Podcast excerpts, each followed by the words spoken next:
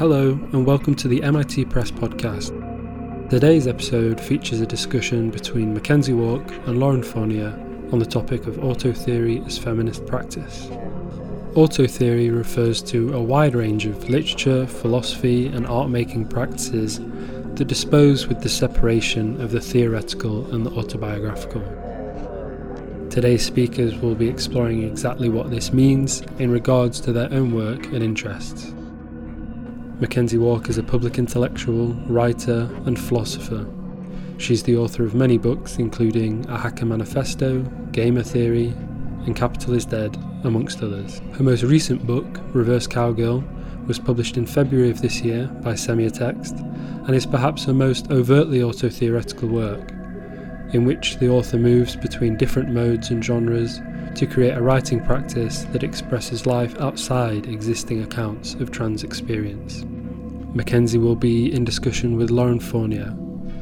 Lauren is a writer, curator, video artist, and filmmaker based in Toronto. She teaches at the University of Toronto, York University's Department of English, and Ryerson University's School of Image Arts.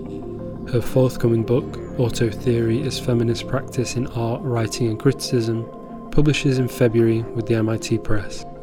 What you're about to hear is the full extended version of this discussion, and if you'd like to hear a shorter edited version, you can find it on our podcast homepage. Make sure to subscribe to the podcast if you want to stay up to date with all of our content, and feel free to get in touch if you have any questions about anything discussed by emailing info at mitpress.org.uk. Finally, if you'd like to support the podcast, please consider heading over to Apple Podcasts and giving us a five star review. It helps us reach a larger audience and in turn allows us to produce more of these discussions.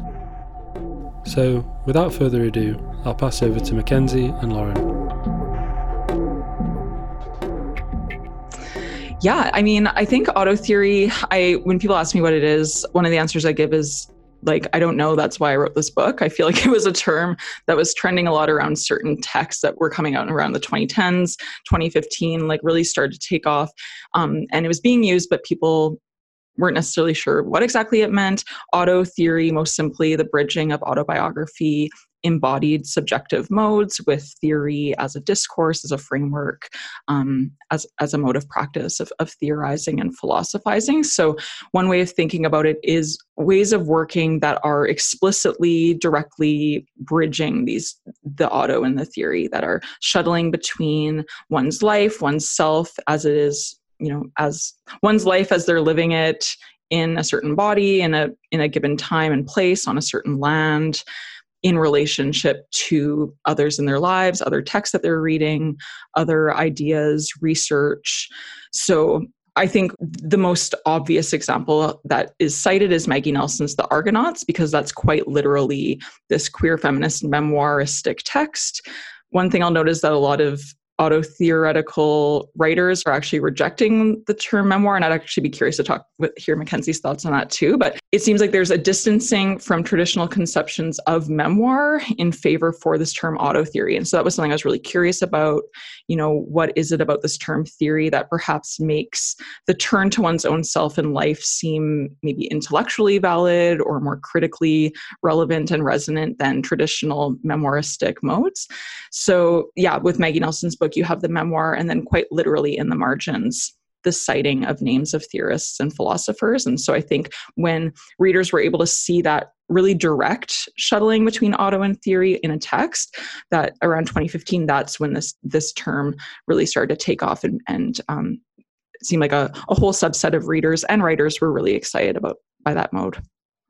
Yeah, I, I really like that about the book actually, because it's this genealogy I didn't really expect from coming from what you would think more of as art practices, some of which had text in them and, and some didn't, but all of which engaged with that auto as, as kind of uh, the thing that turns back on itself, maybe. I think a bit of automatic writing in a way as well, the thing that particularizes to a particular kind of body and its situation, and then theory, you know, which to me is the production of concepts.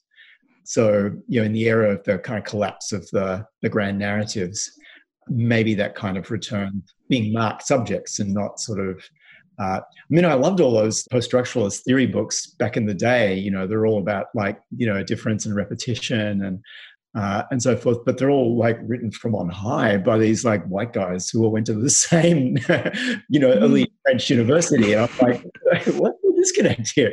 And and then sort of you find these other lineages, some of which interact with that. Um, but to sort of use sort of feminist art practice stuff, I thought was was really interesting. And obviously, there can be multiple genealogies. It just wasn't one I I thought of. I thought of more through sort of like queer stuff mm-hmm. and, and sort of versions of African American literature wanting to be conceptual. You know, you could find these other versions of it, and I think it's great to have this one as as one of the ways to think it.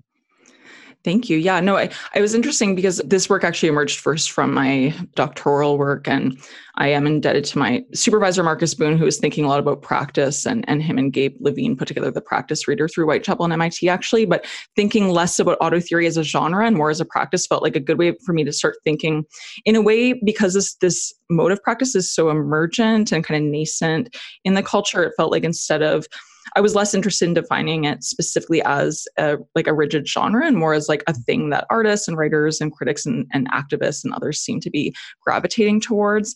And McKenzie, I think you're certainly right around, you know, some critics were calling out folks who were saying that the Argonauts was a new genre, for example, saying like, you know, actually Gloria E. Anzaldúa with Borderlands, La Frontera was was doing something like that back in 1984, and that there is this whole lineage of of writings by by feminists and mm-hmm. primarily by women of color who were who were working in this mode that was shuttling between the personal, the political, but also the the personal as philosophical. So that was I took that as one kind of provocation in a way, and mm-hmm. and and thinking about performance art practices like Adrian Piper's Food for the Spirit. It was funny, I was actually in London on a research trip and I was mainly reading Freud in the British Library and actually trying to think through, as you do, and trying to think through the gendered politics of narcissism because that was actually one kind of one of the first questions I felt like I had to address with auto theory was, you know, how do we unpack in a critical way the politics of, of that turn to the self and of, of the, the self-reflection. And I felt like when I was reading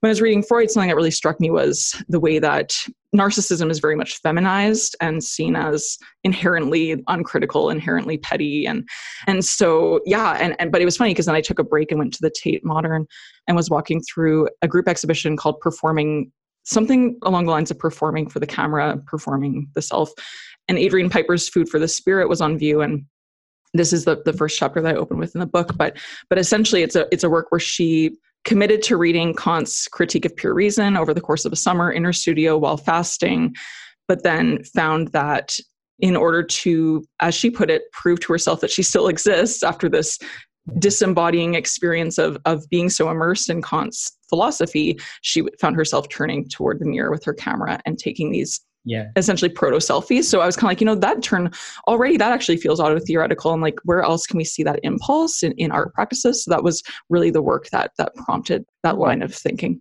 I mean there's something heroic about the memoir and, and or, or kind of adorable also in that it, it thinks the self is knowable.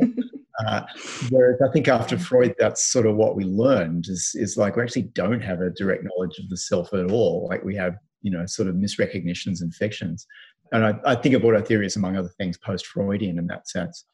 And in that, you know, like the self's just really not available to certain kinds of writing that you would then make truth claims about. So yeah, like the, the reasons auto auto theory kind of happened and and and in parallel with auto fiction, which is probably worth mention as well, so you can take this in, in, a more a direction that's more about kind of sensation and affect. And then if you add a conceptual layer to it, I think you've got more the auto theory sort of trajectory. But it's interesting that those developments have happened in parallel in a kind of literary intellectual world to deal with all right so we don't have the the grand narratives anymore the the self's you know opaque to itself and we're drowning in information and a good concept makes a lot of information go away and reduces it to something manageable. So there's there's a way in which it's kind of a genre that had to happen. But i think you're right it's better to say it's a practice yeah because the results can be very different and even in different media. And even to think practices rather than genres is probably helpful yeah, and, I, and McKenzie, I'd be curious as you're describing that, you know, after the memoir, after Freud, how do we think about writing the self? Your your book, Reverse Cowgirl, comes to mind, and I'm curious. It certainly seems like that's the approach you took to writing through your own life. Yeah, and it and it and it owes a lot to maybe slightly different auto theory precedents. And the, the, other thing is you you sort of name the precedents as you call these things into being, mm-hmm. and and also to auto fiction, to you know Colette and Duras and uh, Genet, and like those to me were, and and there's, there's all like little snippets of all of those. New narrative, I think, was trying to figure this out as well. You know, how do you talk about you know like daily pleasures and uh, struggles, but then also get your reading of Georges Bataille connected to that, you know. Mm. So yeah, in, in, reverse cowgirl, I was sort of working, sort of working in that vein a little bit, and and of course, I'd I straight up stole technical ideas from Maggie Nelson, but I gotta say that that book's controversial with trans readers because it's sort of it's the cis woman kind of is is she trading on the trans partner's pain and you know, like it leaves a bad taste in the mouth of a lot of trans readers. Uh, even, even admire its at the level of the sentence and, and other sort of forms of formal construction in it. So there's, there's ways in which the auto theoretical doesn't solve certain problems at all. It just sort of displaces them into a different practice.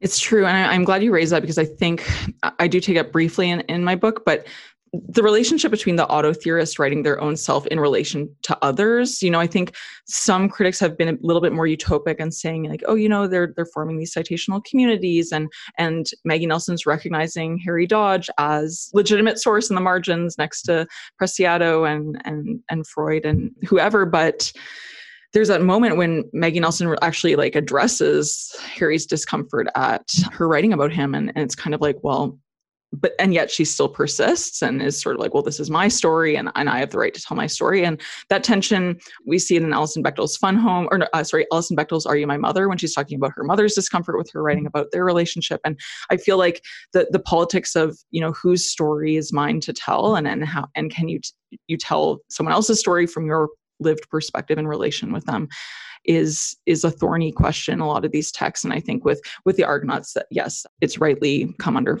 under fire from from trans communities yeah, so. and it's it's sort of not resolvable in a, a literary culture that's essentially part of like capitalism where you're you're basically making claims to ownership in a story is the whole basis of writing as a commercial enterprise so it's it's mm-hmm. kind of like whatever you do within the text is is sort of up against the larger formal structure of you know the literary marketplace. Mm-hmm. Uh, interestingly, Harry Dodge has his own book, and it reproduces a bit of Argonauts in it as well. So there's there's like a weird little ripple in that, and, it, and totally, it's a yeah. really interesting, trippy book with with like way too much name dropping for my but apart from that, it's like super interesting counterpoint uh, to tell a different story, and and doesn't really deal with trans stuff at all. It's about being an artist. Yeah, that's my meteorite, I, I believe. Yeah. So, um, yeah. Well, it's funny the mention of McKenzie, your mention of the the name dropping and the kind of the insular nature of some of these communities. That it, it's interesting to look at who who is being cited in these texts, and oftentimes there is that element of self reflexivity within a given community. And I've come to understand, like I've come to terms with the feeling like, okay, maybe this is just the nature of any art movement, any creative movement, that, that there's like that level of recognition of others who've been innovating in those forms. And yet I am aware of the ways that that then can become its own sort of insular, autonomous literary thing. So yeah, I think that that was another reason why I was like, I was interested in looking at other other media and, and points of reference because I think you know video artists who are working auto theoretically tend to have a different range of of reference points than than the writers. Yeah, and and to me that was that was really important in thinking about Genet's books are about people who don't even get to live, let alone write books. Mm. And there's an element of that even in um, your narrative. You know, there are people who didn't didn't live long enough to write their own books, or who really deserve to be characters but would never get to be in you know like cishet bourgeois novels at all because they weren't people who are recognizable. So I think that would be the counterpoint to the whole thing about ownership of story and so forth is you know like uh, there are versions of this literature made certain things at least circulatable definitely i know that you you reference Serge Doubrovsky too in in your work and I, I, think of of his i think he's actually credited as coining autofiction as a, like a formalized term in that french autofictional tradition but but his work with writing around his relationship with Foucault. And I feel like I, am really interested in Doubrovsky's work as this kind of intersection point between auto theory and auto fiction. Yeah, he really deserves to be better known in the Anglophone world. I don't think there's any books in English, are there? I, I don't even know. Uh, That's a good to, question. Mm-hmm. Yeah, and he is he is credited with this this sort of paradoxical formulation of you know it's like it's like fiction, but where the author is really present in the text. And I think that's kind of an interesting sort of position to take in the sense that, and, and, and it kind of works for me too, is like I'm here in my text. So these stories are on me, you know, I'm accountable for them, but I'm making no claims to their truth value. I could have made some of this shit up and kind of had to because of Australia's somewhat vicious libel laws, you know. Yeah. uh, besides other reasons that like some people are really entitled to have their stories not told. Mm-hmm. So so to have the the option to do that. And there's interesting precedents for that. Like Charles Mingus's Beneath the Underdog is, I think, really underappreciated as, as auto fiction, maybe even auto theory, or Diane di Prima's Memoirs of a Beatnik. Like, you know, it's it's kind of like tongue in cheek. She did not have sex with all these people in exactly this manner, you know. But it's like it's her in the text kind of thing, constructing this this fictional view of, you know, beatnik life.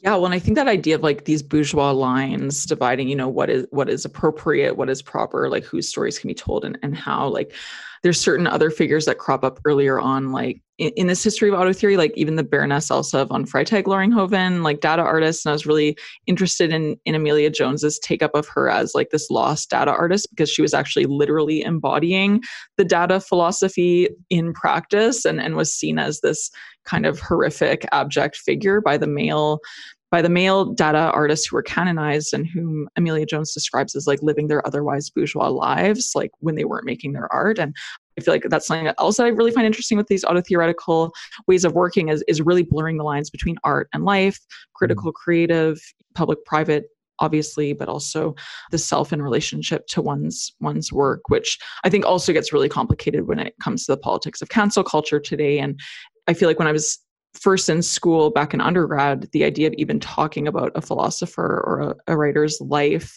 in a class on their work wasn't part of the conversation at all and and now it feels like the pendulum swung and and mm-hmm. if someone has you know a politically fraught life our willingness to take up their work i think especially by younger generations is is more charged yeah, you know, because I was I was part of that like '80s generation where it's just the text. You know, it's like it's not it's not readable back to the intention of the author, and I still abide by that.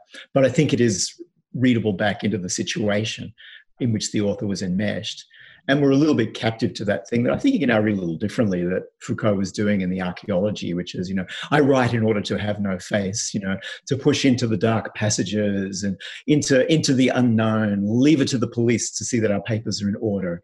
And you know, part of me is like, oh yeah, I get that, you know, like this desubjectivization. But also, honey, you're talking about cruising.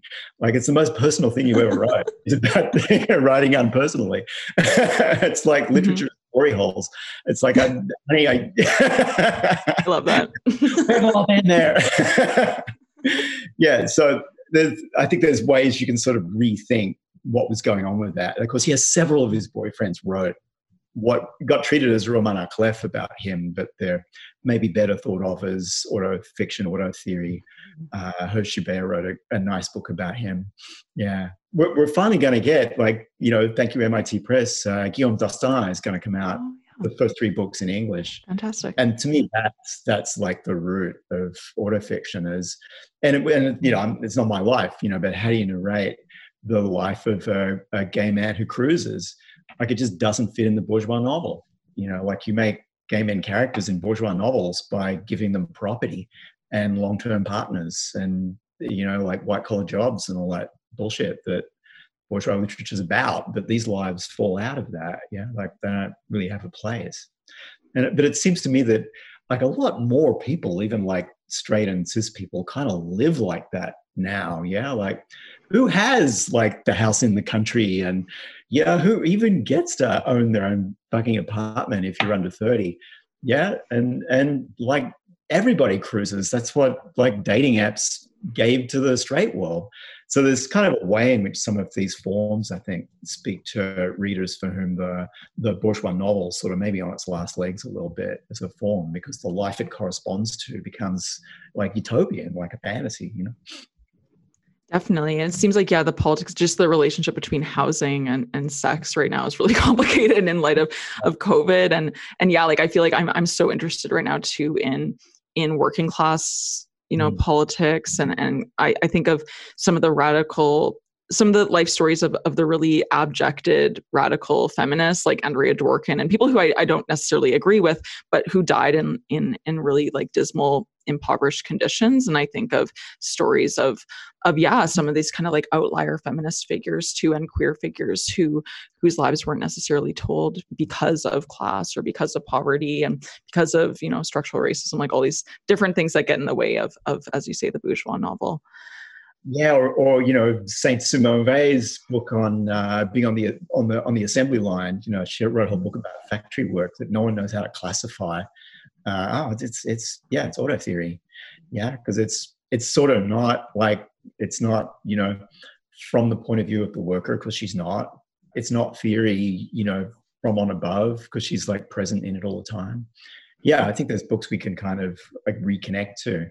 Yeah, including, and you got to admit, Andrea Dworkin kind of could really turn a sentence, you know, like she kind of wrote well, and there's experiences in those books, uh, even if, yeah, the anti sex work thing is a bit of a deal breaker. Yeah, but are there ways you could get other things out of it?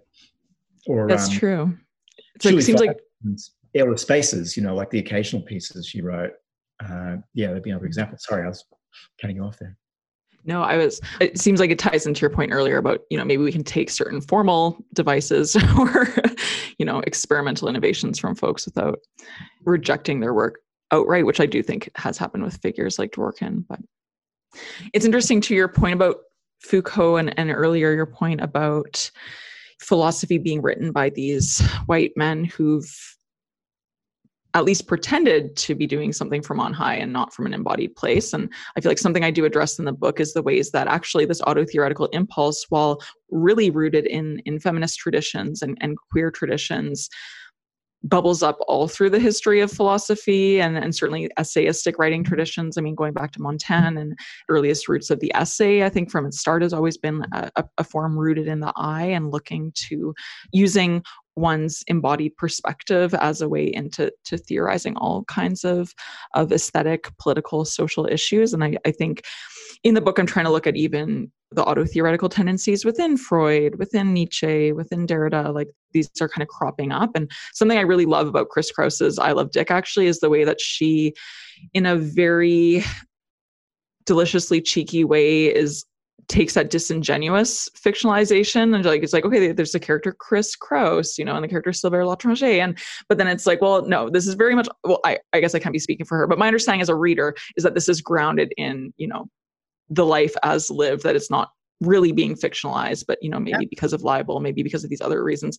But then her point about you know so much of literature by white European men is this, as she puts it, thinly veiled story of me in all caps. And I really love that because I think it shows the ways that auto theory as a term that's kind of trending right now is in a lot of ways really just crystallizing and, and embracing this tendency that arguably runs through the work of maybe all writers, I don't know, to some extent. yeah. Yeah. And it, and it's sort of, I want to embrace this and, and also be a little take some distance from its uh, commercialization as well. Like there's there's a way in which everything that's you know sort of like anything vaguely memoiry by millennial white girls is now called autofiction or auto theory or something, and it's and the books don't often really live up to that of course people should still get to write them and whatever but the you know the books that actually sustain you know larger claims about them are a little bit rarer than that. Mm-hmm. and we all know it was Dick Hebdige, just the dick and i love dick right? And and reportedly was very unhappy about it. And i kind of see why. Nobody likes to be subject to that level of scrutiny but that that sort of turning the turning the gaze back was a thing that that book really enabled uh, mostly for good although maybe there's some versions of that we could have could have done without. But mm-hmm. yeah, mm-hmm. I'm still a, a, Chris Kraus fan. She's fallen out of favor a little bit, I find. But mm-hmm. yeah, that book really enabling. Actually, the thing about about Chris's writing is, yeah, there's like you know, there's like sex in the books. The things that's really upfront about is money. Yeah, like the like she talks about money, and that's that's mm-hmm. the real taboo. You know, like nobody does. I didn't do that either in in uh, Reverse Cowgirl. I'm trying in the next one, but it's like, oh yeah, how do you write about the money part? that's a lot harder. Yeah. You know. That's such a good point. Yeah, it's interesting that that's more vulnerable, you know, than the most like explicit sex acts that to, to, disclose a truth yeah, about money. Pages and pages about ass fucking. Know, it really wasn't hard, but money, like that's actually really hard to kind of uh, to put on the page in any way that's not, you know, just embarrassingly disingenuous or moralizing or because the the truth of, of literature is it's mostly a middle class pursuit. Yeah, and to be middle class is boring kind of by definition well one thing i love about i love dick is the way that i think something that really strikes me about it is how chris kraus takes up the politics of who gets to be considered an intellectual and also the power of that and and i think really allegorizes that in a hyperbolic comedic way through these this gender binary of like the female reduced to the body the man elevated to the mind and and think about the heterosexual politics actually in a kind of queer way. Um, and so I, I, your point that there's all these books coming out that is is every selfie is every memoir can can you tag on this term auto theory? I think it's a, a really valid and important point. I'm currently working on editing a, a special issue of this of this ASAP Journal Association for the Study of the Arts of the Present with my colleague Alex Brostoff. And one thing we've been thinking about is as we're editing other folks' work on auto theory, it's like like how how do we establish a working parameter and framework that's flexible enough to be inclusive and to be open to the directions that this practice is going to take, while also making some limits, you know, because because I, I don't think that every memoir can maybe properly call itself auto theory but but it, it is a slippery question. And i feel like in the book i've tried to lay out some some parameters for you know what constitutes auto theory but i do think in a more generative sense that what some of these texts are doing is raising the question of what constitutes philosophy what constitutes theory you know who gets to occupy these roles and who gets to say what they're doing is a practice of of philosophizing. Yeah um, i'm glad you sort of raised it as practice rather than genre because I hadn't actually even I hadn't really thought that through, but it just so, it makes so much sense to me. But then, like, you do want to ask, like, what's interesting about the practice of the writer before you even get to other sentences or paragraphs interesting or whatever, you know. So it's like, yeah, what what is the daily life you're engaged in, which need not be sort of spectacular and romantic or anything like that, you know. Like like um, Pessoa's um, uh, text like that's that's already you know autofiction but all pessoa ever did was go to work uh, sit in cafes and write. Like that's the entire life. You can see maps of uh, you know book of disquiet of where it was written and it's like you know about 10 blocks in lisbon. That's his entire freaking life. It's on one live incredibly boring. But every little bit of it he's able to observe and and flip around into a concept yeah? Mm-hmm. and it's like oh that's it's it's not that you're you know you're an explorer or, or, or anything like that it's just the way you're able to connect writing to a practice of the everyday. Mm-hmm. uh, so yeah i think that's that's maybe for me would be the the criteria that i'm looking for. It's like do you have a way of of sort of perceiving but then also sort of gathering that and and turning that into a concept that's maybe a little unexpected. You know like a, a good concept it's, I always say this like a, a, a good fact is mostly true, but about something in particular. A good concept is slightly true, but about a lot of things. So, mm. I, so I think it's a practice that sort of is oscillating between those things in a way that can be a little self-correcting, where like a concept of concepts are emerging. Which for me, and for me, they do that in in I Love Dick. Yeah, you you get some concepts about what uh, what desire is, uh, what would it mean for a straight woman to practice her sexuality with the same pride that gay men do? Like that's one of the things that asks. Uh, and it's like, oh wow, yeah, this gives you a whole other perspective on these actually fairly banal, you know, kind of uh, ordinary, uh, everyday kinds of sexuality going going on in it. And this gets us away also from things like queer theories validating of of only the sort of extreme and fantastic experience matters. It's like, uh, how do we how do we be conceptual about the mundane? Absolutely. And I think, yeah, auto theory is so indebted to queer affect theory, queer feminist affect theory. I know you mentioned affect early on in this conversation, like taking queer phenomenology, Sara Ahmed, like I think, yeah, taking seriously that every day as as a site for the generating of concepts. Yeah, no, I love that that working definition for sure. I feel like also another way I've been thinking about it is you've mentioned a few times the importance of the text. And I think that with auto theory, it's almost like what writers need to remember is once I think Alison Bechdel actually says this too, like once you're putting your work out in the world and maybe framing it as auto theory well okay your life in a sense is becoming a text and it's open to critique. And i think that that actually can make some people really uncomfortable. It's sort of similar to i teach art students and it's like in art school like in the critique you know like if you're working with personal material well, then that's being embroiled in like what's up for critique. And then that mm. starts to you know make some folks really uncomfortable because the treatment of their life is becoming a text. And but i think the, the importance of reflection and critical reflection can't go understated right now. I feel like we're in such a culture of reaction that having some some more you know reflection on the self and one's life and the ethics and the politics of one's life.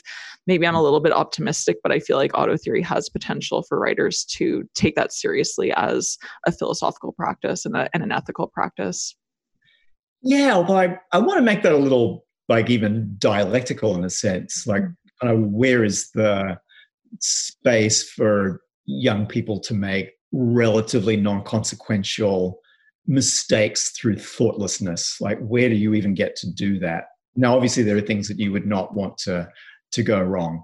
Yeah, like where where is the environment where you could you know like like lose yourself a little bit without having to sort of like second guess whether you've like you know followed all of the rules and so on. And maybe there's a kind of obsessive inward turning. Policing of rules it's not really self-reflection. It's more whether you sort of like ticked off certain uh, habits rather than whether you thought about them at all. So yeah it's like separating a few things like like that out yeah because it's kind of like I don't know, like I, only you know I'm nearly sixty. I kind of just see it through my students. It just it really sucks to be young at the moment.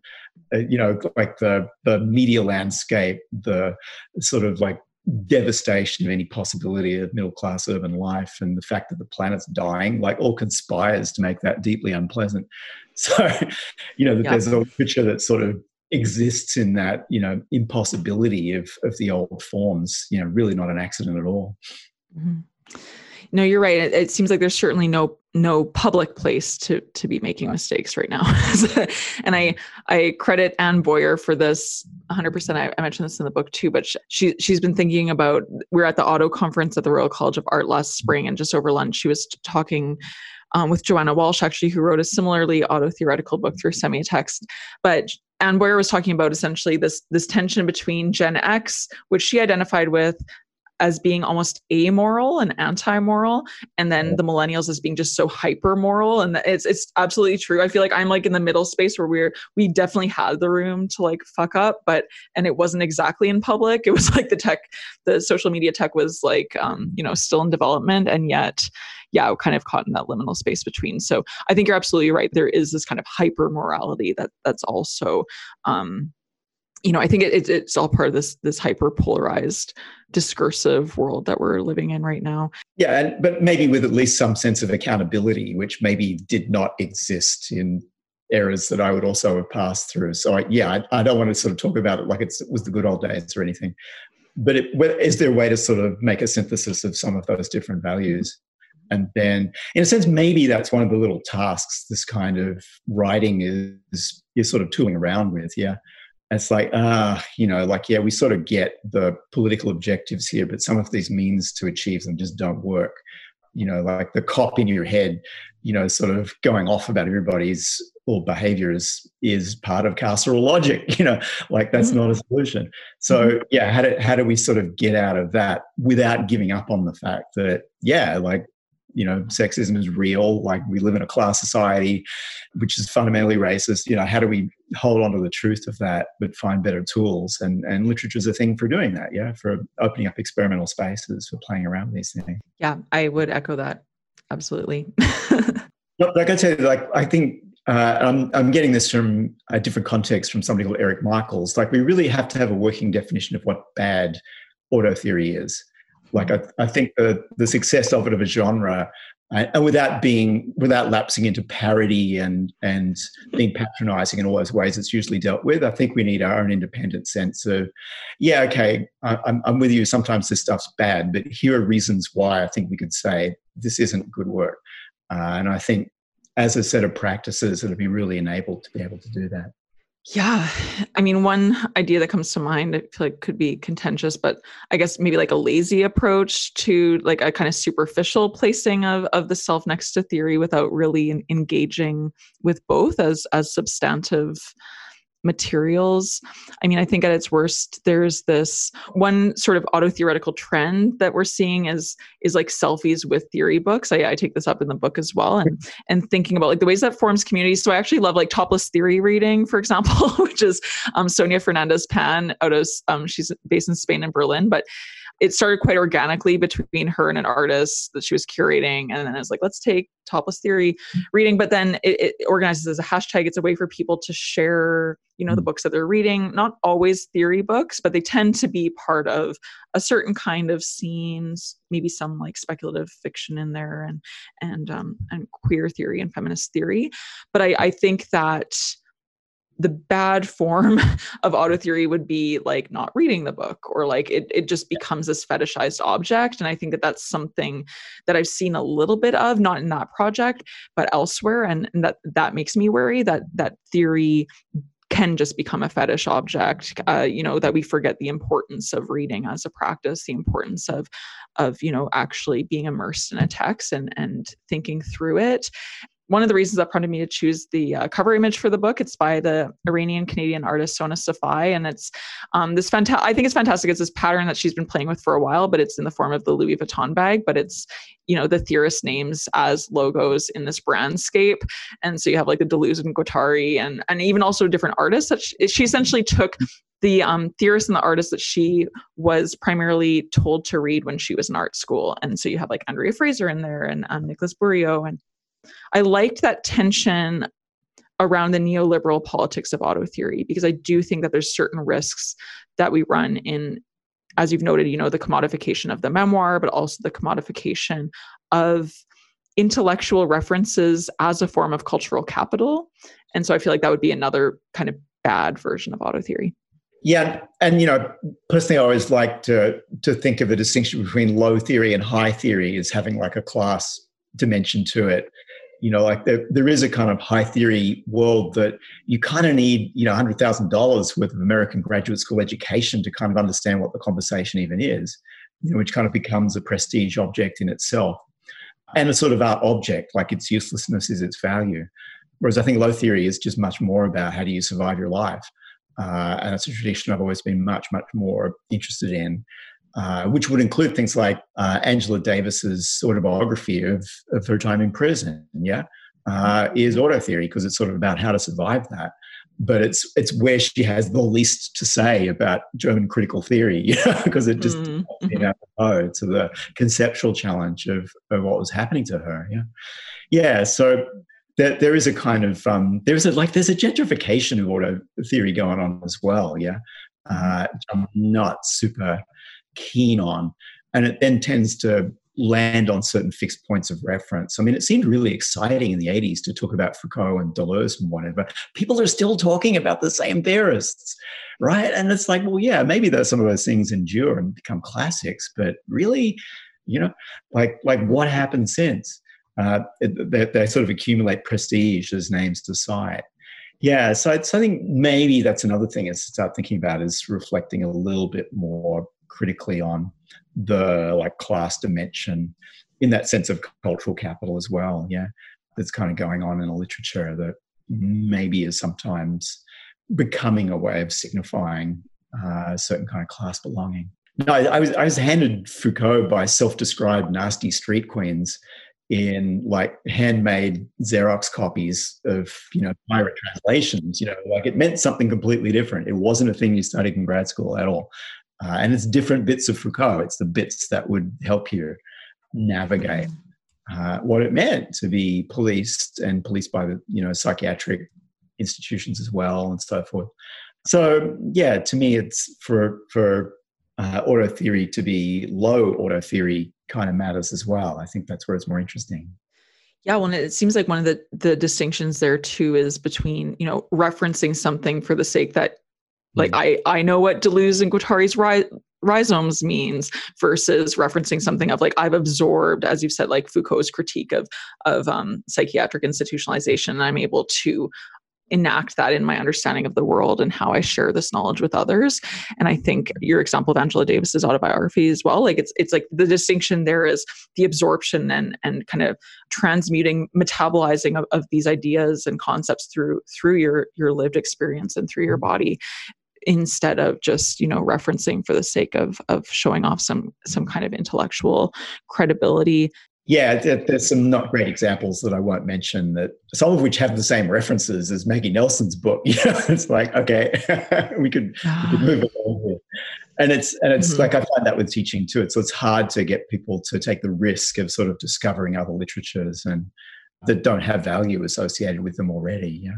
Yeah. Well, I, I think um, Shannon Bell's a performance artist I've worked with and, and, and political thinker, and she talks about this like the importance of oblique like unexpected connections so when when she's thinking about her kind of radical feminist female ejaculation practice through Paul Virilio. And and like she's just like I want to like she's like I want to make I mean maybe that's not super oblique of a connection but it's almost like it, it is more interesting to me to have unexpected citations too. Like I th- I think you're right that we've we've you know established a certain working form of like present day auto theory but now i think it's time to like expand beyond that and and look to more unexpected sites of of reference and knowledge as well. And i do feel like there's some really interesting work happening with a lot of indigenous contemporary writing too. I know lindsay nixon from well indigenous from the colonized lands of so-called canada but their book thinking about their like cree identity being raised on treaty four lands here where i'm actually speaking to you today. And just uh, yeah there's a lot of interesting texts that have a whole different set of reference points that aren't that french post-structuralist tradition. Yeah. Yeah it's and it's like looking for you know yeah what would be a sort of and, and it seems wrong to have like a lineage or anything like that. Yeah, there's there's a way in which the, the high theory world is all about a sort of apostolic succession of this person was trained by that person who was trained by that person, and and there's sort of like the passing of a personal, you know, sort of investiture, you know, from one person to another through you know great institutions. But yeah, I'm more interested in where does theories spontaneously occur outside of institutional frameworks. And it's so striking how much of the stuff you're supposed to read within an institutional framework actually happened that way. Yeah. Like Marx was not a philosopher, Spinoza was not a philosopher. Yeah. Like Marx was a journalist, Spinoza was a lens grinder. Like they were trying to produce concepts for a struggle in life uh, that was all around them at that particular time. And I kind of think, you know, like quite frankly, the universities are like crumbling around us at the moment. So you can't sort of rely on it as the space where conceptual work gets to happen. So how can you seed ways it's learnable and teachable through everyday life without becoming totally kind of like crazy and ungoverned? You know, like it has some sense of error correction. That to me is like a real, you know, like struggle. Like there's just a struggle to be able to produce knowledge enables people to navigate their lives uh, without falling into crazy conspiracy theories or depression or you know any of the sort of like many things that lie in wait that you frankly get very little training in how to deal with other than people trying to sell your products for it yeah. So yeah to me it's these these books have a real purpose in the world well, I do take up the politics of the the shift from the art school, like art college model, to the the neoliberal university, and the ways that that seems to introduce certain tensions for artists around. It's almost like the paradox of if if you're being forced to read theory you don't want to read, you don't have time to be in the studio making your work and exploring and you know making the mistakes and figuring out what your views are and and the concepts you're interested in, and then creates that that state of affairs that you've described where I, I, I do think it's like you know artists feel stifled the concepts aren't really coming and the, the institutions are crumbling and folks are just being moved through it swiftly as a kind of business model. Yeah i think that that was the fate of of theory. Yeah that like people didn't see how it related to everyday life anymore. So it's it's just not a thing people really wanted to do in quite the same way. And you know like uh, i read deleuze and particularly Deleuze and Guattari kind of obsessively, you know. And when you get to like becoming woman, like they didn't fucking do it. Neither of them did it. there's like the series of becomings of that's one, and then becoming animal, becoming infinitesimal. It's like, fellas, fellas, you didn't even make the first step, you know. Well, I fucking did. but also, they managed to mention but never really deal with the person who tried, which was Judge Daniel Paul Schreber, like I think one of the great uh, auto theory writers of all time from this very privileged life. Really basically discovers that he's a woman, completely loses his shit or her shit, I think more appropriately, massively institutionalized, quite possibly abusively, and thinks her way out of it to the point of being able to claim to be, you know, cognizant enough to get their legal rights back. The, the book actually worked. it enabled her to get out and live the rest of her life. So, like, to me, that's the kind of writing practice that, like, don't a lot of people need that now? Like, just to survive whatever this nightmare is. Have you read Carmen Maria Machado's In the Dream House? Because that's a more recent. So that's fantastic book, and I I don't talk about it in my book because I, would read it after my book was already in production, but I, I believe it came out in 2019. But it's not auto theory in the sense of of explicitly referencing a bunch of other theorists, but it's the writer's writing through her experience of queer domestic abuse in a lesbian relationship. But then I, I find the form stunning because it's actually really constituted through repetition. So it's like each page is like, you know, the same story essentially, but in one form. And so it's like the dream house as stoner comedy. That was the page I opened up to, and I'm like, okay, I'm gonna love this. Like, what the, what the, this, I'm like, my attention is, you know, peaked. But yeah, so it'll be like the dream house as and then there'll be some working verb or noun and and i find it it's a really interesting way of telling the story of one's life and trying to seek understanding of a situation and insight from a complicated situation and engender some some insights and and critical reflections from the yeah, thank you. I've got so many good recommendations here. I want to read that one. I've been jotting down all of yours as well, so both have lots of reading to do. Yeah. There's different reasons to put the proper names of theorists in books, yeah, and and there is the relation to authority and precedent. I kind of plead guilty a bit to that in um, Reverse Cowgirl. Like I wanted a, a like a field that it could be in. And I was also thinking of reading in the age of Instagram and Twitter, where it's like the book would be like a feed where it have these different authors, you know, kind of like just, yeah, I'm sick of reading Wark, you know, oh, here, here's this paragraph of Genet that's actually just better. and then I'm back to Wark, you know. So, so it's a little bit of that. But to me, it's also that thing of how do you signal that there's other places the reader could go? Like one of the things I love about Paul Preciado's Testo Junkie is it's just got lists uh, it's just a whole list. Like I looked some of that shit up. I hadn't heard of half of it. I'm like, who are these people? And I'm like, I don't necessarily love all of them, but it's like, wow, it's a whole field of references of people whose practices super interesting and and trends in in Paul's sense, maybe not mine. You know, um, that was kind of great. And you know, I got names out of Kathy Acker books. I could use people's real names. Be like, oh, all right, you know, go go do that. Yeah, yeah, I, yeah. I think she's a precedent too. Yeah. It's, it's one way of reading. I have a book coming out on Kathy, and that, that was basically what I argue. It's like, oh, it, the mm-hmm. direction is the theory books, you know? Mm-hmm.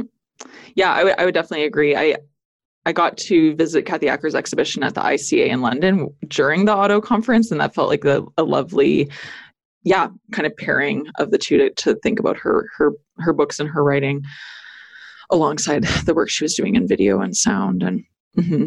yeah, well, and I think your your point about citations, like read, forming reading lists, I, I do think that I guess I shouldn't understate the potential power and, and, politics of the ways that citations are mobilized in some auto theory books. I even think of like Colleen Smith, her Human 3.0 reading list that I referenced, where, you know, she's actually writing and, and hand drawing out reading lists saying like for black artists in america this is actually an alternative to paying you know six figures for an art school education and here are the books to read without paying tuition or and just giving giving folks bibliographies and, and reading lists as as a form of activism and advocacy too. I love that you've called the references at, at the end of your book the chorus. I think that's quite lovely. Yeah yeah I, I, I called the the people cited in the books a chorus because just give you that sense and like the old fashioned Greek chorus too. And it's like because I am really like any auto theory writer, you would imagine I'm actually quite vain. So I saw myself stepping out from that chorus, you know, in the book. But it's like, well, at least I should acknowledge it's not a solo show. And like all books are détournement. Yeah, they're all repurposed from other people. So I should put the people I repurposed it from in the book and give people their paragraph. And there are also a lot of things you could do that were interesting. Like sometimes I'm just having people a quote from someone in the text that seems like a commentary on it. Sometimes it's a contrast. Sometimes it's an experience I don't have that somebody else has. And it was a way to play with gender too. It's like, ah, well, you know, how is this experience of being fucked and a cis woman's different, same? You know, let's just put them next to each other and, and, you know, you can read one after the other. Well, I do think a lot of the power of the form of auto theory is that moving, um, that almost like shuttling between the different registers. Early on, when I was thinking about it, I was like, it's, it's almost like in some of these, maybe it's a little bit too simplified of a way of thinking about it but it's like if, if an auto theoretical text is putting forward a kind of thesis about one's life or about the world then it's like looking to both one's life and the theory you know the, the text outside of them both as forms of a kind of evidencing. And i think that there's this the, yeah the movement between different registers is a way of, of backing up a point or providing a kind of counterpoint in again that that essayistic tradition of writing. I think a lot of auto theoretical texts are effective in in using that mode and and and looking to you know okay i can i can be experiencing this in my own life. I'm also seeing this outside of myself. You know maybe there's there's something going on here that's more valid than if it were just yeah. something i'm experiencing. Evidence is a really interesting word and that that seems like a, a, a bit of a common thing with a lot of the feminist practices that you were interested in as well yeah and, and particularly thinking it through the time a lot of it was done when when women had just disbelieved that any of this was life. So you had to actually offer evidence, even to other women, that like, yep, this is life, this is the shit. Literally, in the case of Mary Kelly, yeah, you know, like to just sort of evidence it there. Yeah, that's pretty interesting. And, and to me, I'm thinking that the thing I was saying about the fact being mostly true, and then the concept. So, uh, how do you then stop that getting pushed back into the private realm? There's, there's a way in which struggles around um, privateness and publicness are central to this as well. Yeah. I mean, novels are mostly exclusively about private life, yeah, except for things like a historical novel. And then fiction is a great get out clause where you just pretend it's all made up when it sort of never is, yeah. Uh, so, yeah, to be making claims that something, and I think the claim in auto theory is that things might be true, that things are possibly true, and then evidence for their possibility you know, there's there's ways that sort of shifts boundaries around publicness and privateness, and you know, the the personal is political was one of the great second wave feminist claims. Yeah, uh, that the political is also very personal turned out to be the obverse side of that that really needed addressing as well. And there's very different things at stake in publicness and privateness for, for queer people, people of color, or for indigenous people. For indigenous people, the categories don't even work at all yeah, so I, I, think there's just so much that these practices of writing can work on. But yeah, that word you're using of evidence is really helpful there. I mean, one thing I'd, I'd be curious to hear your thoughts on, and we don't need to go down this road if not, but I know th- this idea of the grand narrative has come up throughout the conversation. And, and one question I've had about auto theory that I'm actually fundamentally unresolved on still is is we are in this age of following that postmodernist logic Kara Fredric Jameson to its and Lyotard to its end point and that we're the end of, of meta narratives, the end of any kind of shared reality. And I feel like that is really marked by this post truth post fact, fake news kind of media discursive landscape. The place of auto theory feels a bit complicated insofar as if someone, I mean, this ties into that, that question of evidencing. So it's like, you know, my truth is my truth. I think at its worst, some people might see it as like, my truth is my truth, your truth is your truth. And then we're, we're not able to speak the same language because this is my experience and that's your experience and they're fundamentally unable to be reconciled or or both be able to be true. And so that was something that was in the in the back of my mind. I i take it up to some extent in the book but i don't go too deep into it. And i think maybe that that place of evidencing and, and writing about the self in relationship to others and and also kind of hearing and listening to others plays a role in that. Yeah and, there's there's a few ways you could have at that. I actually think in in some ways what to me is the best answer to Jameson lyotard on the postmodernist book on uh, otaku culture by Hiroki Azuma. And he sort of reads it as a transition from narrative to database. So, in sort of good old fashioned structuralist terms, it's like shifting from the diachronic to the synchronic axis. And for him, you know, otaku is his figure. Uh, but really, you know, contemporary culture consumers are kind of selecting elements from databases and assembling them how they want which is sort of how anime characters get assembled out of like moe points you know like like little points of attraction that you assemble together into the character. And you know when there's enough stuff like you shift onto that axis. And that makes total sense and it's a way of getting out of the oh there's only the fragment. If we don't have the the narrative glue. The thing that's never said about that is the the grand narratives always come with coercion to keep you connected to them. In both the east and the west that was true and so then ah what what keeps us in you know in the space of the database? If you're choosing elements that aren't in it then you can no longer connect and relate. You know there, are ways one could think that. Or you could think it through um, Sianne Ngai's book on our aesthetic categories yeah which is the zany the cute and the interesting. And so in this case it's about the interesting.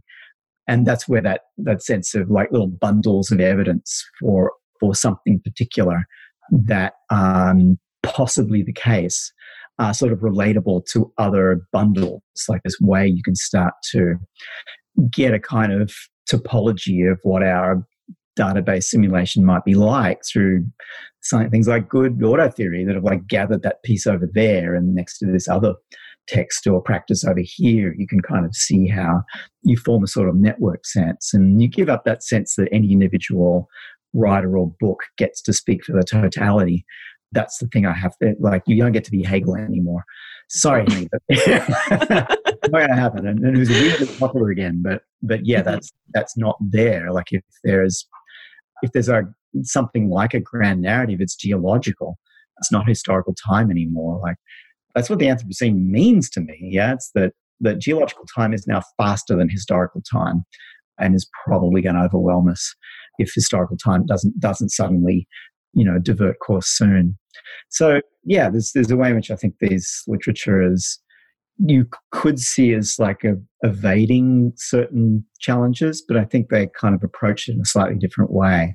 But that does involve starting to try to think auto fictional and auto theoretical practices as communal practices as well. We have tended to focus a little bit on letting certain authors get sucked into the uh, celebrity literary sphere. We're all supposed to read fucking six volumes of Knausgaard. You know, it's like, sorry, it's just not even, it's not even interesting to me. So yeah, like what instead would be a kind of community of practices where our auto theoretical habits are things that we can relate and connect and find solidarity. You know? mm-hmm, mm-hmm.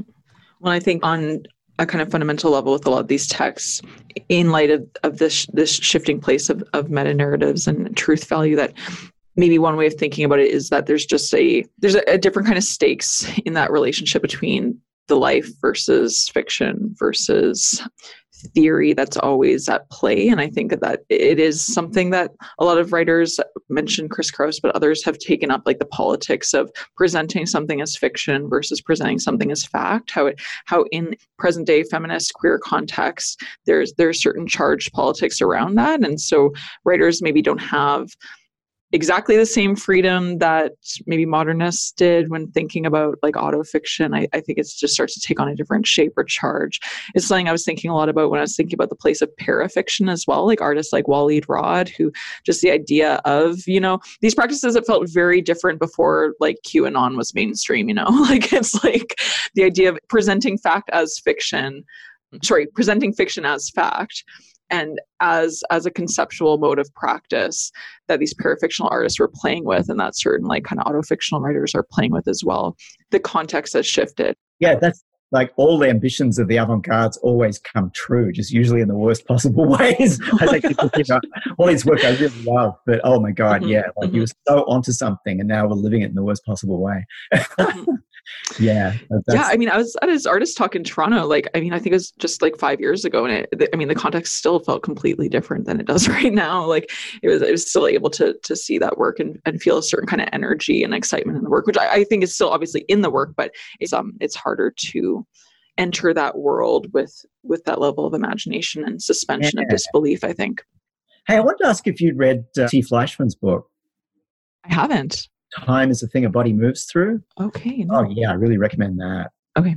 And and they go by clutch as well as well as T, but uh, clutch wouldn't call it auto theory or auto fiction, it's legible in those terms without imposing on the writer too much. And a lot of it's thinking about um, Felix Gonzalez Torres and everyday trans life, you know, really gorgeous book and has a lot of smart. I kind of read it after I wrote Reverse Cowgirl. And I'm like, oh, this took a much smarter move than mine did because it's very discreet.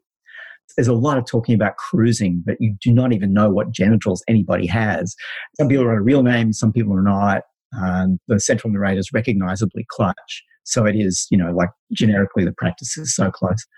Uh, yeah, I'd love to know what you make of that one. Wonderful, thank you. Yeah, yeah, because I'm kind of interested in whether there's is there a space for trans writing in in this space. Like I think there is, and to me, that's the kind of and I can't claim my own book as evidence that it'll work, but that one is would be the other.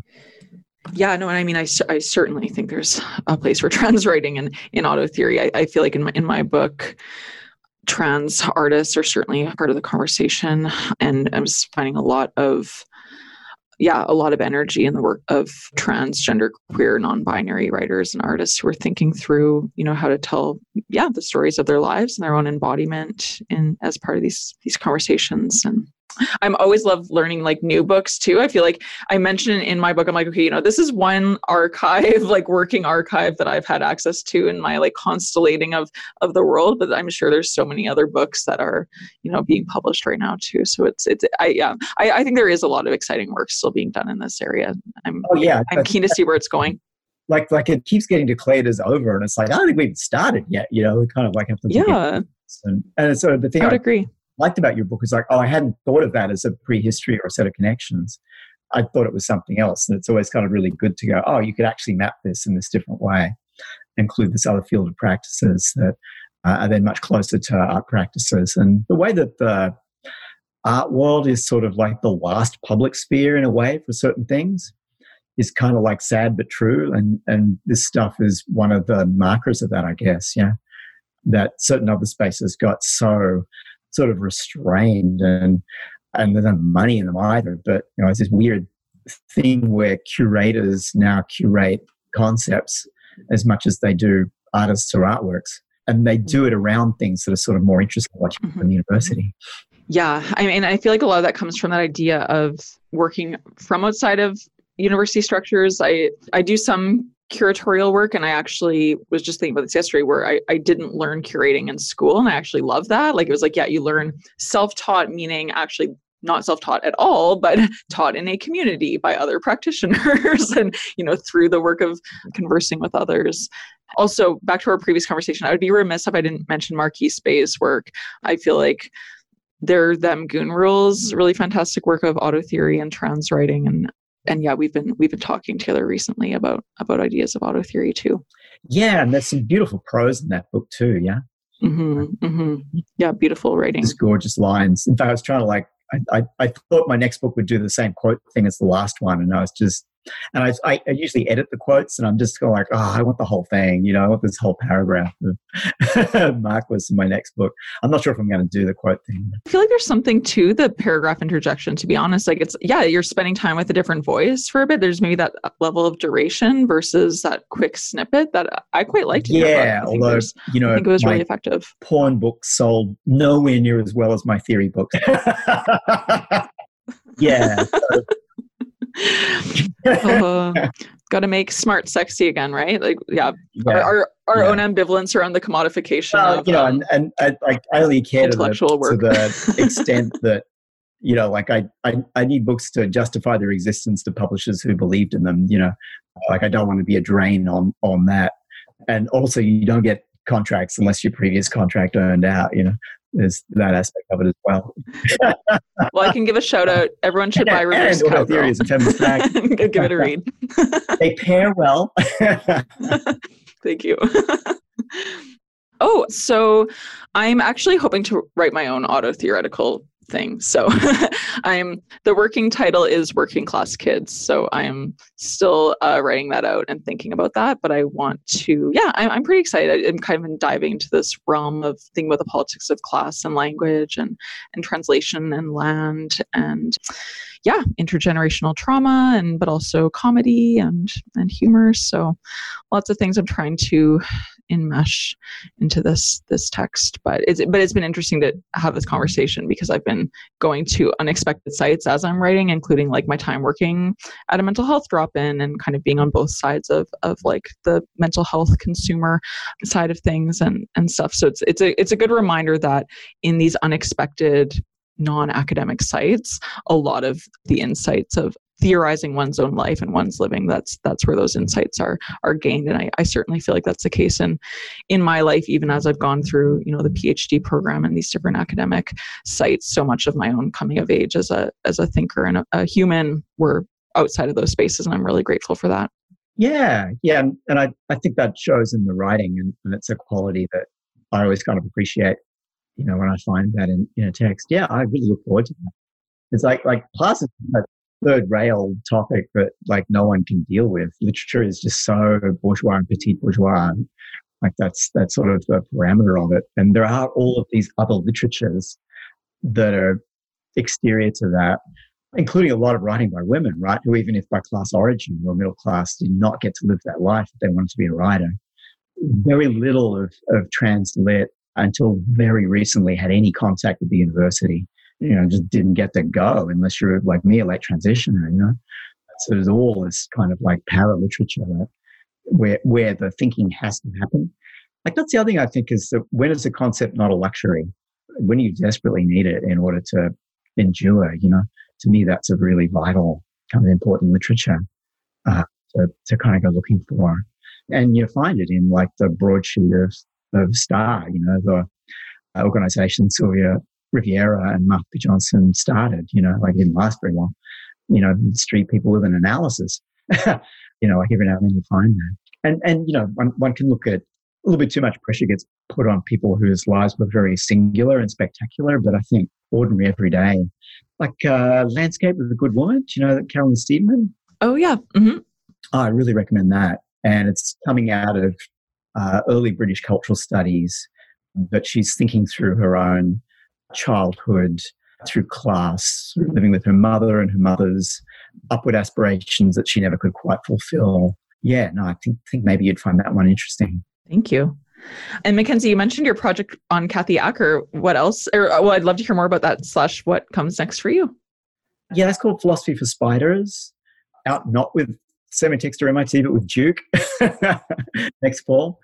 And yeah, part of it's actually what I remember about Kathy and then what I can fact check about that. And most of my memories are wildly inaccurate. So I sort of lay out what I remember and then finding actually that's not true because you can Google it. so I wow, want to that's fascinating. I presented and undermine my credential as someone writing who knew her.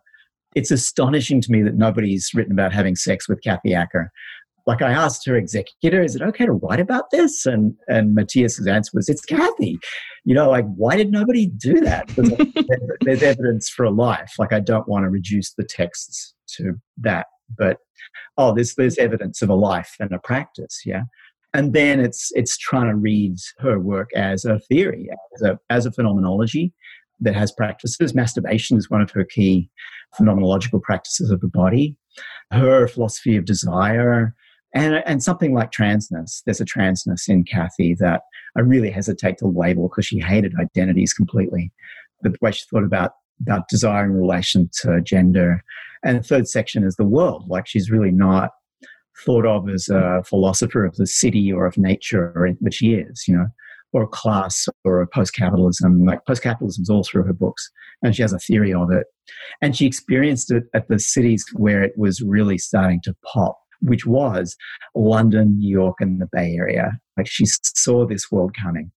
The other thing is, is I've tried to write a book under this title for 30 years. It's called Love and Money, Sex and Death.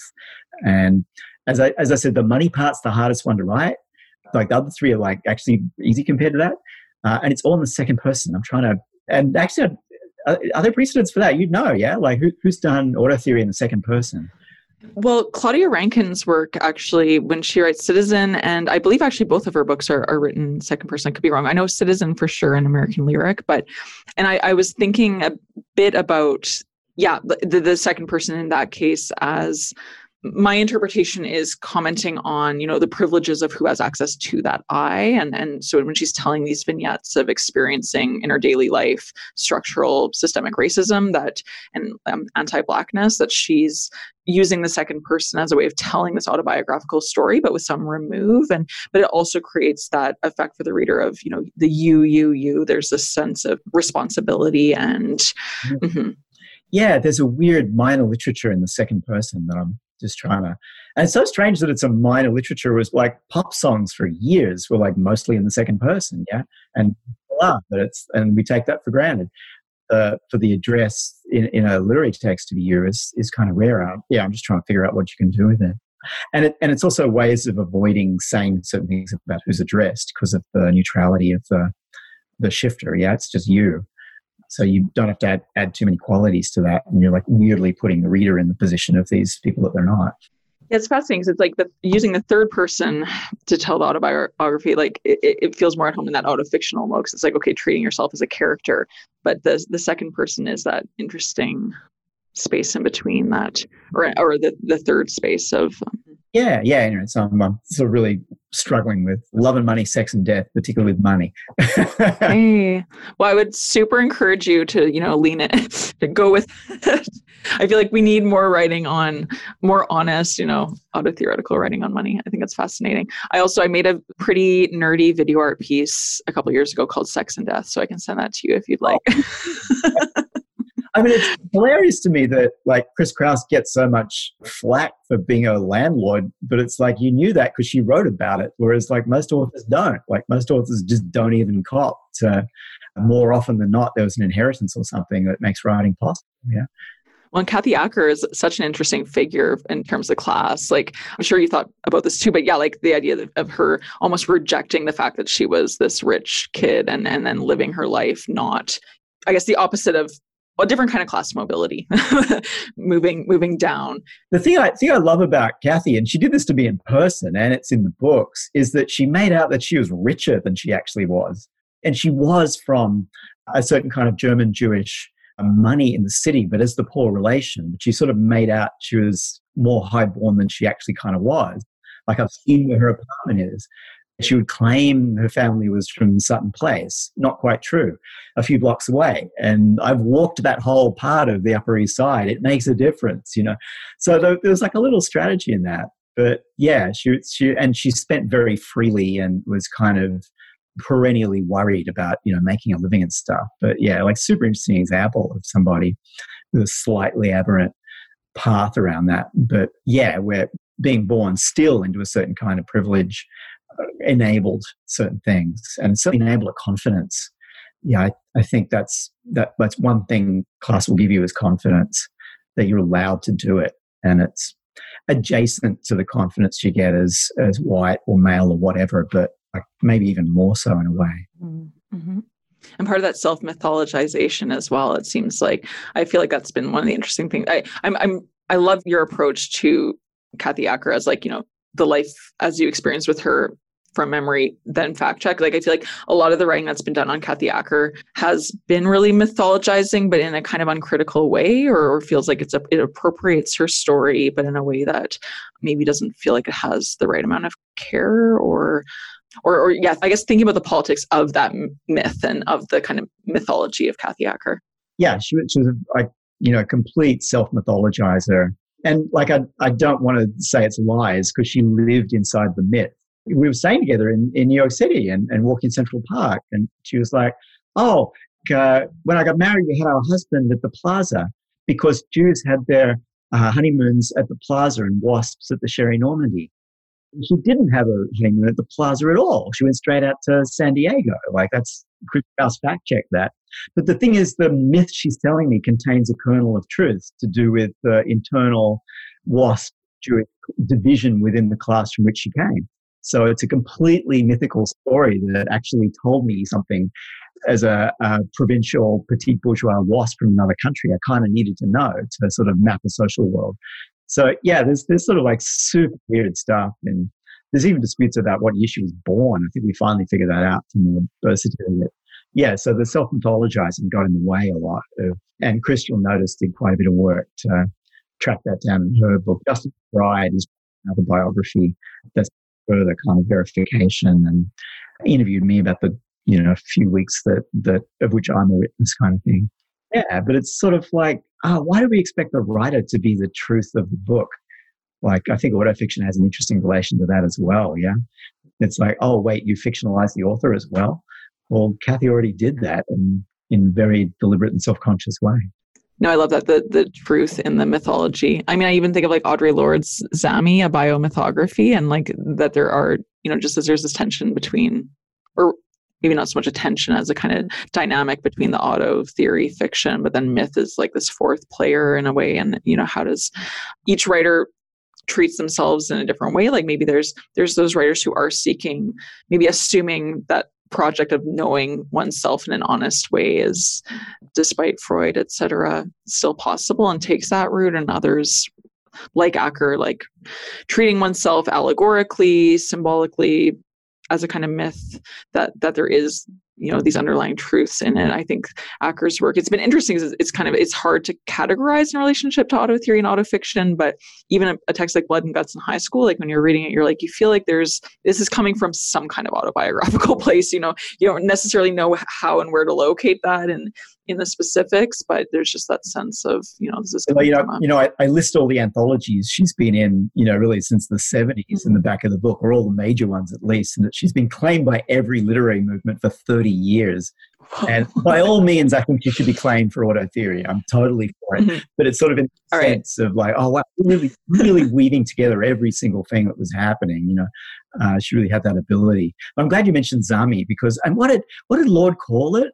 Mytho a, a biomythography? Biomythography is super interesting term and you can see how that's adjacent but not and a thing maybe to think twice about claiming given that blackness is kind of key to it key to its separation but the other thing that really fascinates me about that book is Lorde was so so close to the communist party and is still so so discreet about it in the 80s but you can sort of read it between the lines you know it's as if she just happened to be working on the Rosenbergs, sort of trying to stop the Rosenbergs from getting executed. And it's like, honey, you were a fellow traveler. Let's just have it out, you know? Probably not a party member, but that's a slippery question anyway, you know. And, and there's no wonder you end up in Mexico with basically people who are blacklisted out of the United States. Yeah, so there's that side of, you know, the discreetness around being a black lesbian, but also the discreetness about being from party culture is like such a part of that book and it never gets discussed. Yeah, well, the question of what a writer or an artist chooses to disclose in their work, even when they're working on it autobiographically, is really interesting. It's, and we've talked about that a bit with the tension between sex and money, maybe, but this question of what is capable of being disclosed in a, a, given text by a given writer. I, I, actually think of like Jennifer Doyle's book, Hold It Against Me Difficulty and Emotion in Contemporary Art, where she's talking about what's difficult for one person as a, as a viewer or spectator of contemporary art. It can be so different to another person. And she opens with the actually writing auto theoretically as an art critic, thinking about the she says all critics have limits and this idea that for her you know she can handle the transgressive self-violent fluid filled performance art but she can't handle like intimacy and, and just actually sharing space with a in a holding eye contact say or, or in the case of adrian howells's work held is, is the one she references of just you know actually sharing space and being held by another person that that's what's difficult for her. And and and that's when when affect comes back into the the questions around this uh, yeah um, idea of difficulty yeah, yeah, yeah. That's really interesting, isn't it? And that's, I think, a very contemporary line to explore as, as well. Yeah, the the kinds of intimacy that are hardest and not the ones most written about in the past necessarily, or not even the obvious ones. Yeah, yeah. And the risks of of disclosing different different parts of oneself or mm. or one's life are certainly contextual too. I, yeah, yeah. You know, just the way things like um, you know dating app app culture, you know, sort of forecloses certain possibilities of intimacy and privileges other ones and avoids some altogether kind of thing. How, how that sort of entered into the, it's a sort of semi public universe that entered into a private one and made it something else. Love to see somebody write about that someday. And it's like just a weird, like people have such super interesting relations of publicness and privateness. Yeah you know, like there's there's trans girls I know where if I wanted, I could follow their OnlyFans and they'd be only too happy if I did, but I I'll never know their real names. you know, so it's like, oh yeah, flesh is just nothing that can be public, but no, you're not even going to know my name. yeah, I've actually been thinking in in the this one book I'm, I'm writing on based on my time in living in Vancouver. I've been thinking about a quite queer relationship I had, but I'm like, actually, you know, for as close as we were, I never knew this person's age. And that was something that would never be disclosed. it's kind of like, but it's sort of like, yeah, you think about these things of like, yeah, what, what is shared and what's, what do you accept, you know, as a person in a, a relation or community or, or as a reader, you know, what do you, what are you okay with knowing and not knowing? Yep. Yeah, yeah. So it's I, yeah, I think that that scrambling of public and private, or sort of reorganizing of its parameters, is maybe one of the reasons these writing practices are existing, and but they're often sort of judged in terms of the old criteria of what's public and private and what the generic conventions of handling that are that idea that some some have said that auto theory and auto fiction are over i mean yeah i've been very skeptical of that very treadmill late capitalist way of thinking about about movements as if they just have like, like a flash in the pan kind of moment. But yes i eh, rather than having time to kind of be developed and, and responded to but i think one of the there's a lot of internet kind of op-ed pieces being written around this this idea of us living this post confessional age of hyper disclosure and hyper exposure on the internet and social media. And you know on the one hand i take that point but it, it's like yeah this idea that okay well everything can be exposed and disclosed now. So what is interesting about writers writing an essay about their lives in which they're disclosing truths? But I, I don't really think it's that simple but but i agree that yes we are living in this context where public and private the, the boundaries have have shifted and there are certain things that we are just quite yeah as society just quite comfortable with being exposed and out there that that weren't the same like 10 years ago. Yeah i mean the interesting thing about a confession is that it's confessed. Like the mm-hmm. actual content of it's less interesting. And it's like yeah we get it jean-jacques rousseau you really were a crazy motherfucker. And you confess that but that's it. It's mm-hmm. it's there there it's there on the page. But if there's no yeah, if it's not a confession, then you actually have to attend to it in, in kind of quite different ways. So yeah, I think that's when it just begins to get interesting. Of like, oh, what if we had all of this stuff as raw material, and also was now shared experience, uh, so then we can work on it together. So it's then not your secret being confessed. It's like, no, this is like the shared stuff we feel like we can now talk about and it's still also got some boundaries. Like we talk about these things, but we're actually now not talking about these other things. So attend to that a little bit. I'm, I was just fantasizing writing a book about, you know, someone should write a book that, you know, my confessions, but it's just all like, you know, bank statements. Chris Kraus has a whole chapter on, on Kathy Acker that's just based on bank statements that she found. Like, yeah, let's let's look at the daily receipts of being a writer. You know? Yeah, or you know, people's I guess rent checks or housing, how much money they receive from their parents or not, maybe or something. It's like all these things we don't talk about around privilege. Yeah. And, mm-hmm. As a petite bourgeois, you know, writer, it's like I'll cop to that, you know. but that does feel like a confession in this world. It's not a thing anybody, yeah. It's true. It's funny. In the book, I talk about is like post confessional because you have the the capital C confessional poets like Sylvia Plath, and Sexton, Robert Lowell, and where it was confessional because they tended to be yeah to speak about things that were taboo at the time which then was you know anything in the domestic sphere of the home your feelings of shame and there was the assumption that there was shame because these were taboo and, and alternative sexualities and mental health. I feel like those tended to be the like the trio of of the taboos. And but then yeah now I, I love how you put it McKenzie like if if this is no longer taboo and, and there isn't the same kind of shame or the same kind of affective charge tied to these these disclosures it's yeah maybe less of a confession and more of a just kind of matter of fact disclosure that this then becomes material that that we as writers in community can be like fleshing out together and working through, which I certainly feel ties to that that auto theoretical impulse. Yeah, you mentioned like mental health is maybe really the key one, like to to have conversations around that that are sort of where it's not taboo, but also not exclusively mediated by a sort of psychiatric apparatus is, I think, real progress and not dissimilar to what happened in trans community is like to be able to talk about it in a way that where the medical model is is a thing that you would want to have access to, but it, you don't take it to be the dominant controlling discourse anymore. Like I see those things as very analogous and related. Yeah, so I think that's kind of important that, that we're sort of starting to get that. So yeah, somebody like Plath would not seem like a kind of outlier who broke the rules and, and stopped keeping up appearances or whatever. Although I'd, I'd, like a few more books by people who have tendencies to mania because that's that's my edge, you know. wow, like why why why is the depressive spectrum more able to get it on the page? Uh, which I'm kind of curious about. yeah, maybe it's like we need to. Maybe I don't know if you ever do this, but like transcribing your words instead of writing, or like I feel like are there other ways of just getting getting the words out and recorded as a fellow uh, manically inclined yeah, person. yeah, like the, the, mm-hmm. there are books you can tell have a manic energy or edge, but as a sort of self-conscious sort of conversation, there's like a lot less of that somehow.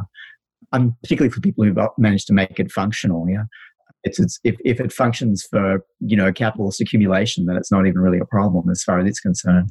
Well, and in your book and, and in, in Preciado's Testo Junkie, there's that writing through altered states and, and the role of drugs and in the writer's you know headspace and capacities of, for articulating that there's a point in the book I, I don't want to misquote you but where you do say being in that that drug fueled state allows a certain mm. form of clarity that isn't there oh yeah i got um, all my best and worst ideas when i was high and it's it's part of the practice but it's not the key part of the practice i don't want to give anybody that impression.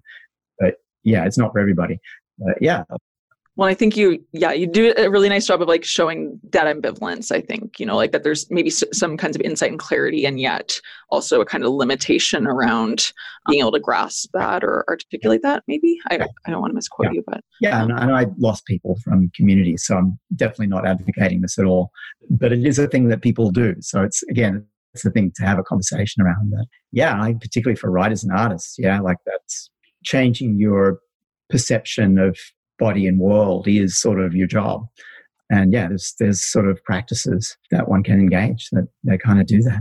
Yeah, I think to write, uh, you know, a book, it's you you are having to channel some kind of altered state, even if you're you know 100% sober. And yeah, so so I think that that's that's what brought that to mind for me. And then that idea of writing through a manic state is really interesting. Yeah, I feel like there's a lot of great work being done around like auto theoretical writings.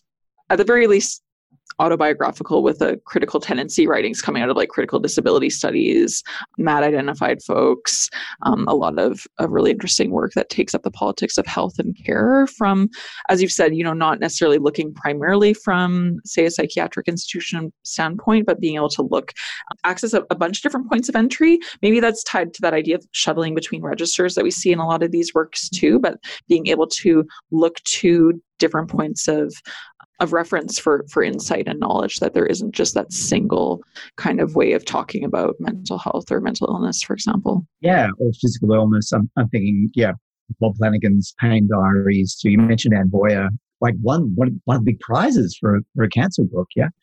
Uh, mm-hmm. uh, mm-hmm. read i've not yet read but oh yeah. Yeah i just published a review of that actually the, the undying. Yeah no it's a it's a fantastic book on breast cancer.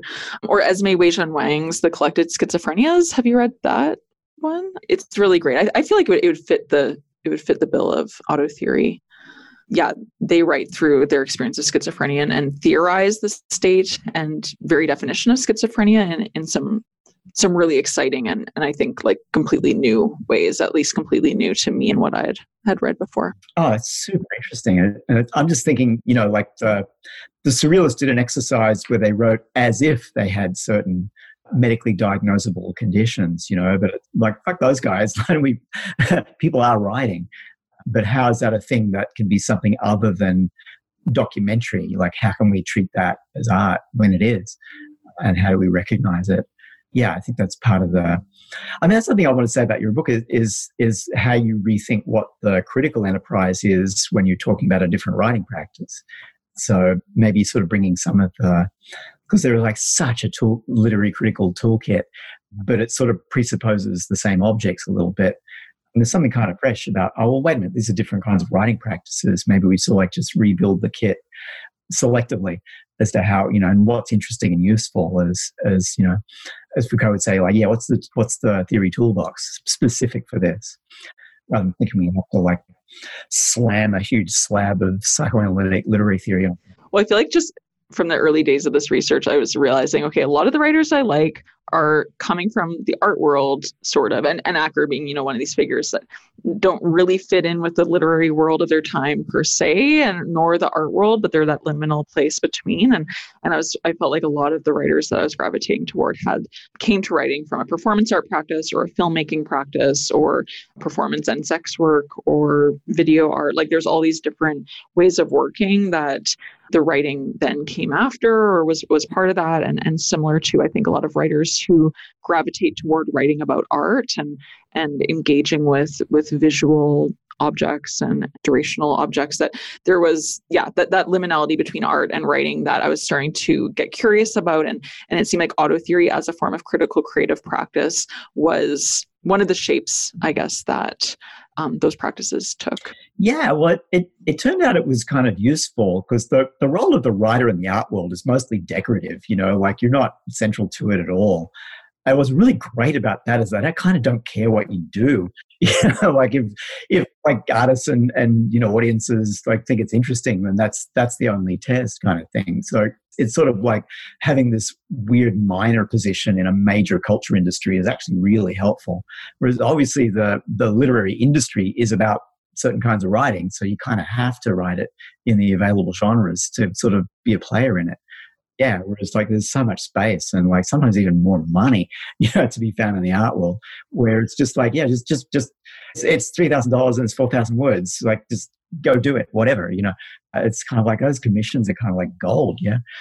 And then yeah, it's all it's all and, and you've given some objects to think and feel through and art to be adjacent to. Yeah, no, your point about art writing is spot on.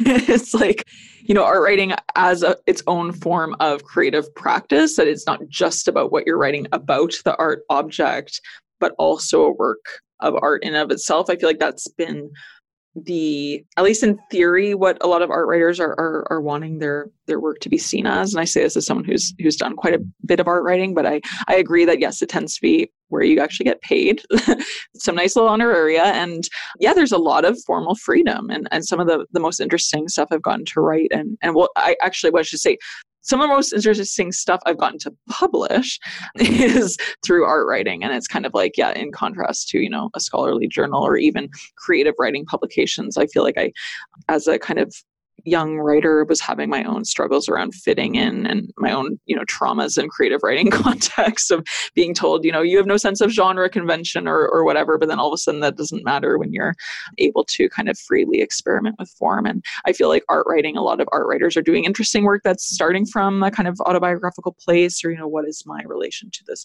What is my um, experience of this art object? So yeah I, I feel like art writing and criticism certainly plays a kind of key role in the development of this auto theoretical impulse in contemporary cultural production today. Yeah, I mean, it can also be really bad. You know, like there's there's so much bad stuff, but that's kind of great. You know, like the the rummage sale where you just like find these gems. You know, because there weren't those sort of constraints, and uh, there's now this obsessive training in certain kinds of definitions of craft. If you want to be a fiction writer or an essay writer or whatever, in sort of the, the writing culture industry. But yeah, over in the art industry, it's like, no, it's like you seem to be able to put some sentences together and you're interesting. So here's a commission. You know? So yeah, it's proven. And, and yeah, I think Lynne Tillman figured that out. Uh, Kathy Acker dabbled that in the 80s. In fact, whole anthologies of art adjacent writing from the 80s because like the literary world was just so boring. You know, it was just this other space you could go hang out in. And artists are interesting, right? You get to hang out with people and not be jealous of them too. That's the other great thing about like you're doing a different thing. it's kind of great. That's such a good point. it's like, yeah, the stakes feel different. So it's like, okay, we're yeah, we're we're each in our own lane, uh, to some extent. Mm-hmm. Exactly. Yeah. With other writers, you know, there's always that, you know, like two cats in the room kind of thing. You know, maybe it's just my bad personality. I think that's pretty common. no, I no, I think you're right for sure. It's maybe it comes back to the idea of just being in the same scene with the same points of reference, same ways of working. That there's there's maybe something fresh and and freeing about having two different practices come together and le- less friction maybe or less yeah competition and better parties. True. Uh, it's been fun, yeah. but uh, I think my my brain is kind of at at the limit. Me too. Yeah, thank you so much. Like, best of luck with the book. And I, am really you. glad to hear you're actually doing your own. That sounds super interesting. Thank you. Yeah, no, I feel like I. Yeah. I subscribe to ASAP because I'm a member, so I'm super interested in the oh, nice. you Great. you have planned for that. Mm-hmm, mm-hmm yeah, it'll be coming out in May, so I'll keep you posted. And yeah, please keep me posted on your projects too. Like I'm, I'm super excited to read Philosophy for Spiders. That's a beautiful title, by the way. And yeah, Love and Money, Sex and Death. Yeah, no, I really appreciate Pleasure. this conversation. So thanks again. Bye, Lauren. Bye, bye, McKenzie.